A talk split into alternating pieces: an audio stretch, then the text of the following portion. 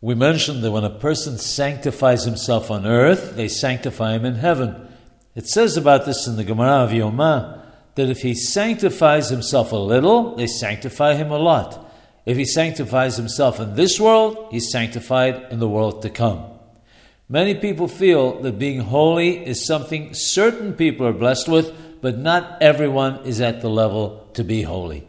This is an error because it's equally in every person's hands to become holy. The Pele Yoetz comments that our rabbis of blessed memory tell us that the sanctification of a person depends on guarding oneself from any sin in thought, speech, or action. It's especially applicable to the area of immorality or lack of modesty, erwa, and that when one makes a fence around it not to approach it, one finds holiness.